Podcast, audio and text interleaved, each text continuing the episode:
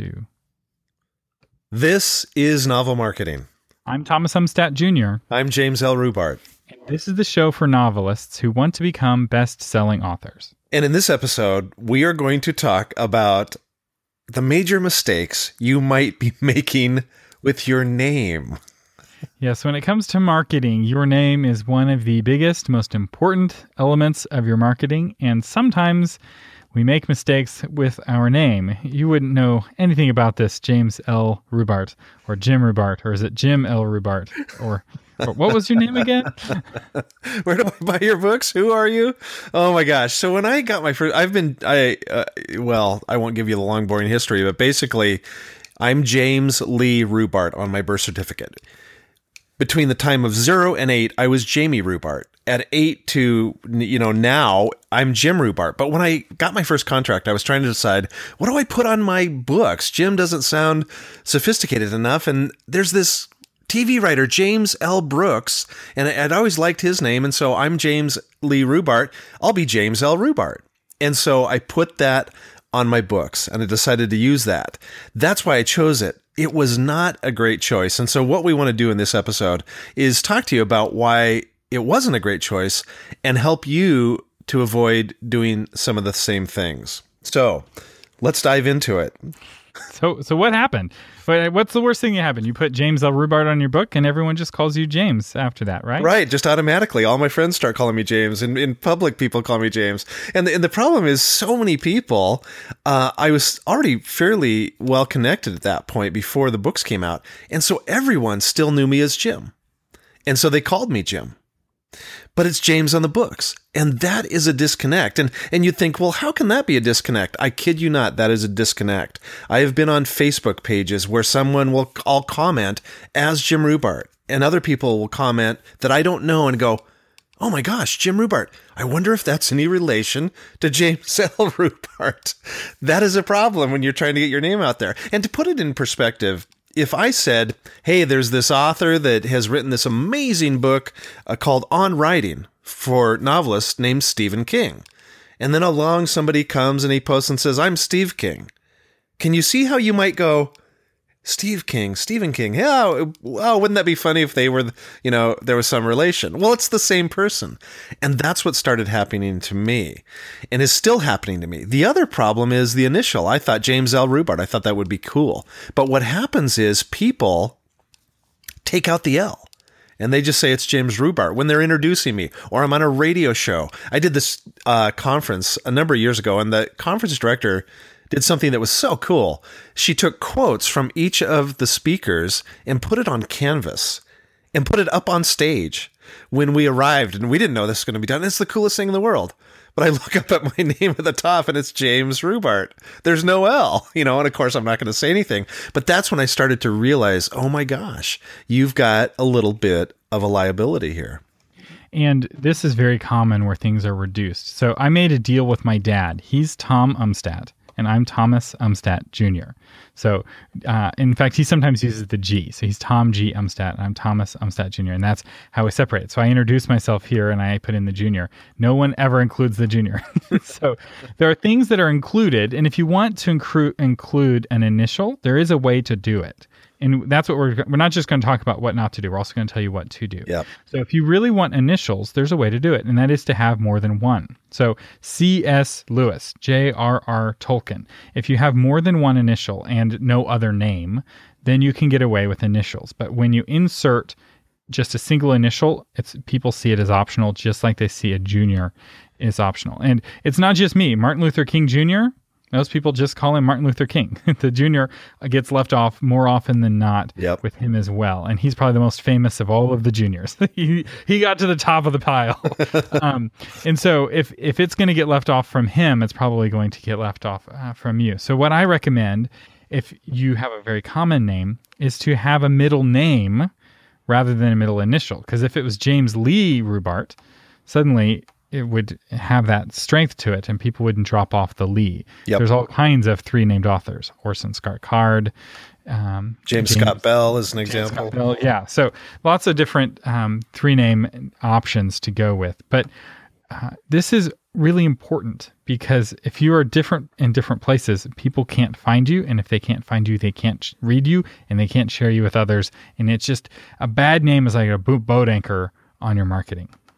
And uh, again, back to the earlier point, we don't think it's a disconnect if the name is slightly off, but it is. For that person who has gotten to know you one way, it is a complete disconnect to the point that they think you are different people. So, what should people call you? I would encourage you to start with what people call you. In other words, if you're known as Jim Rubart, then be Jim Rubart on your books. If you're known as Sally Jones, then don't try to be Sally A. Jones. Be Sally Jones. Stay with what you've already built up to be your circle of influence, even if it's a small circle of influence. Or go with something entirely different. Uh, so if you're going to go, uh, if, let's say Sally Jones is taken and you don't want to be Sally Jones for whatever reason, pick an entirely different name. So it's very obvious that it's a pen name and people won't confuse it. It's when it's very similar uh, yes. where you get into trouble. So, what if you have a common name? Because we get this question a lot. What if Sally Jones is your name and SallyJones.com and .net and .org? It's they're all taken. You can you can do that. What Thomas just said. Have a different last name that's radically different. You can do a pseudonym. You can put a middle name in there if you're female and married. You can use a maiden name. There there are lots of different avenues you can go down. One of the things I have a friend that needs to get a website, and I said, and he's got a fairly common first and last name. And I said, Well, who has it now? He says, Well, this guy's got it. Has he done anything with it? No, he hasn't done anything with it for five years. There's been like two posts in five years. It's like, man, call him up, email, get a hold of him and say, I would like to buy the domain name. So don't just don't think just because it's taken that there's no chance to get a hold of it. There is a chance. Yeah, I wanted to buy umstat.com so that my political enemies couldn't get it at some point in the future and set up an attack site. And it was owned by somebody in India who I think was just squatting on the domain. I don't know.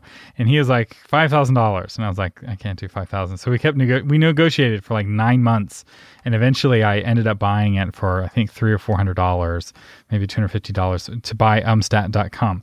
I'm not using it for anything. I just bought it to keep it safe. But um, you can buy domains from other folks. A lot of people will not. They just think domains should only be ten dollars, but sometimes for a few hundred dollars you can get a really solid domain name. That's how we got authormedia.com.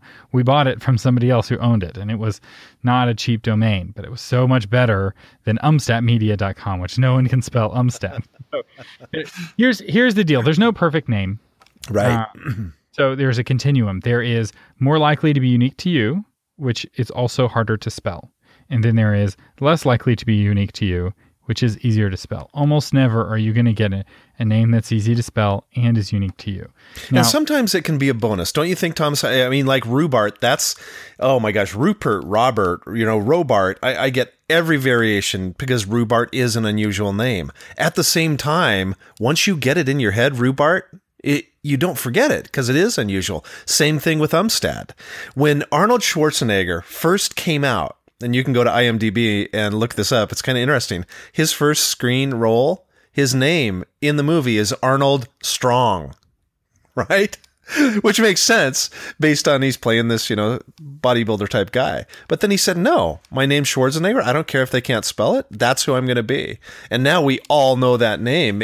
It's an unusual name. So even if you have an unusual name like Thomas and I, it can ultimately end up being an advantage for you.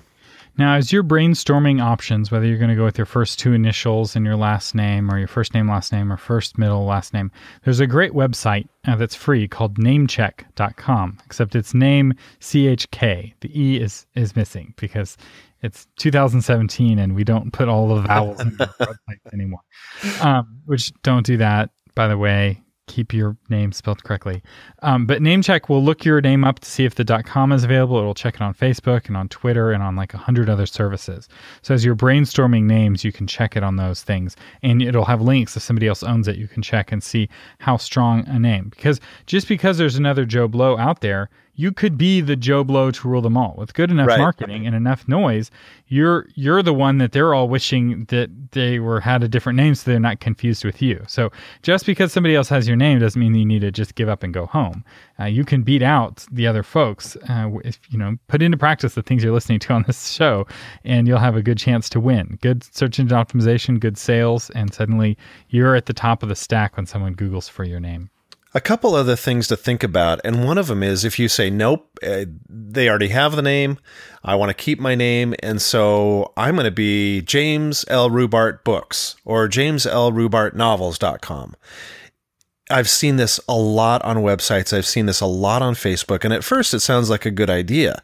But back to Thomas's earlier point, the problem is what happens is the people drop off the novels, they drop off the books, and they end up still searching for you without that extension, and it gets you in the same pot of water. Unless you're able to have strong enough search engine optimization where you at least rank when they do a search, uh, you can you can still make it work with a books or whatever at the end. But it does make it harder if the if the person with your exact match it has an active website, you'll be very hard to get number one. Now you could also buy it for pay five cents a click to rank number one on, on Google. But again, um, for those of you who are yet yet to be published, this is for you because you have the opportunity to pick a good yep. name that you don't have to fight for, and you're not having to pull out your broadsword and beat down. You know, send somebody to go get the domain from somebody who's died or whatever, uh, you can do it much easier uh, by just picking a strong name that's unique. And for most people, first, middle, last is going to be available. And so, as we have a proliferation of authors, what we're going to see is a proliferation of three name and four name authors. And here's correctly on this we are advocates for using your real name because that's who you are.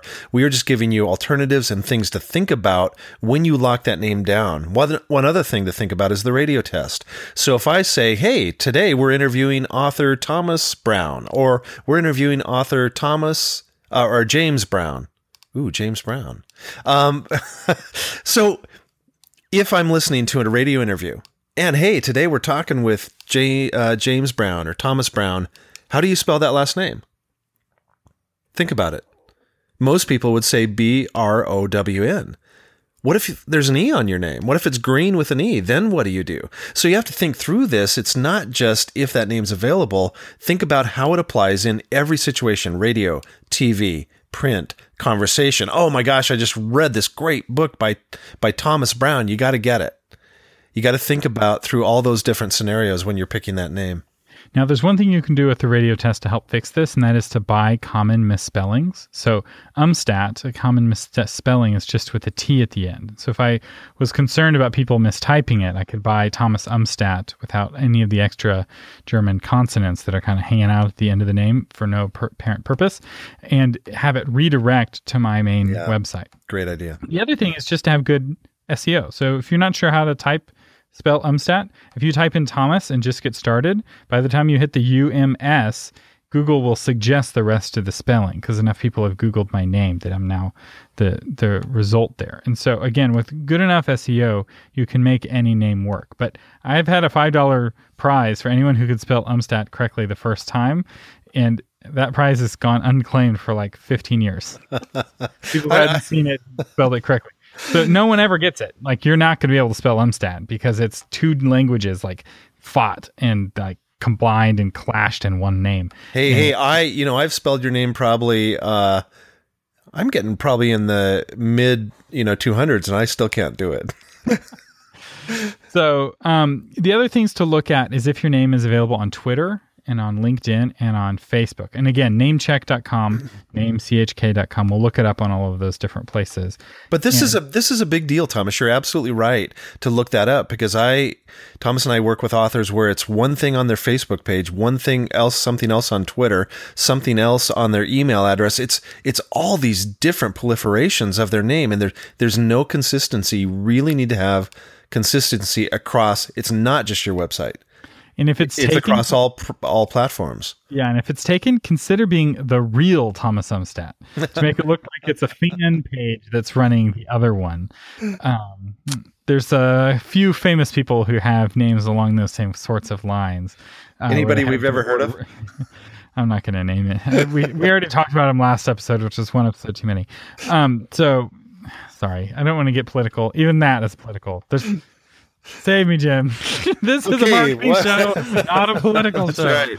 That's right. Hey, we uh, th- this this episode is sponsored by the same sponsor we've had for a few times now, and that's Thomas's uh, and my own course, the five year plan to becoming a bestseller author, or as we like to say, the five year plan to becoming an overnight success. And essentially, what this is is it is a blueprint it is the steps we you need to take to become a best-selling author. And the guarantee you've heard of what it is. Uh, immediate money back guarantee if you get into it and go ah nope this isn't working for me uh, your money back but also at the end of the course if you are not a best-selling author we'll give you your money back and and really it's not expensive um, not an expensive course to get into if you want to know more the easiest thing to do is to go to novelmarketing.com and there's a button there in the upper right and you can click on that and that'll give you all the details and it doesn't just have training, it also has encouragement. So if you've ever felt discouraged, we've crafted this to help you get back into the game and be more energetic and motivated than you've ever been before with your writing. Yes. So if you've ever found these episodes, these uh, radio episodes or podcast episodes encouraging, the five year plan is even more encouraging than that. So do check it out at novelmarketing.com. You've been listening to James L. Rubart and Thomas Umstattd Jr., some of the most difficult names to spell in the world, on the Novel Marketing Podcast, giving you novel ideas on how to promote yourself and your writing, offline, online, and everywhere in between. Thanks for listening.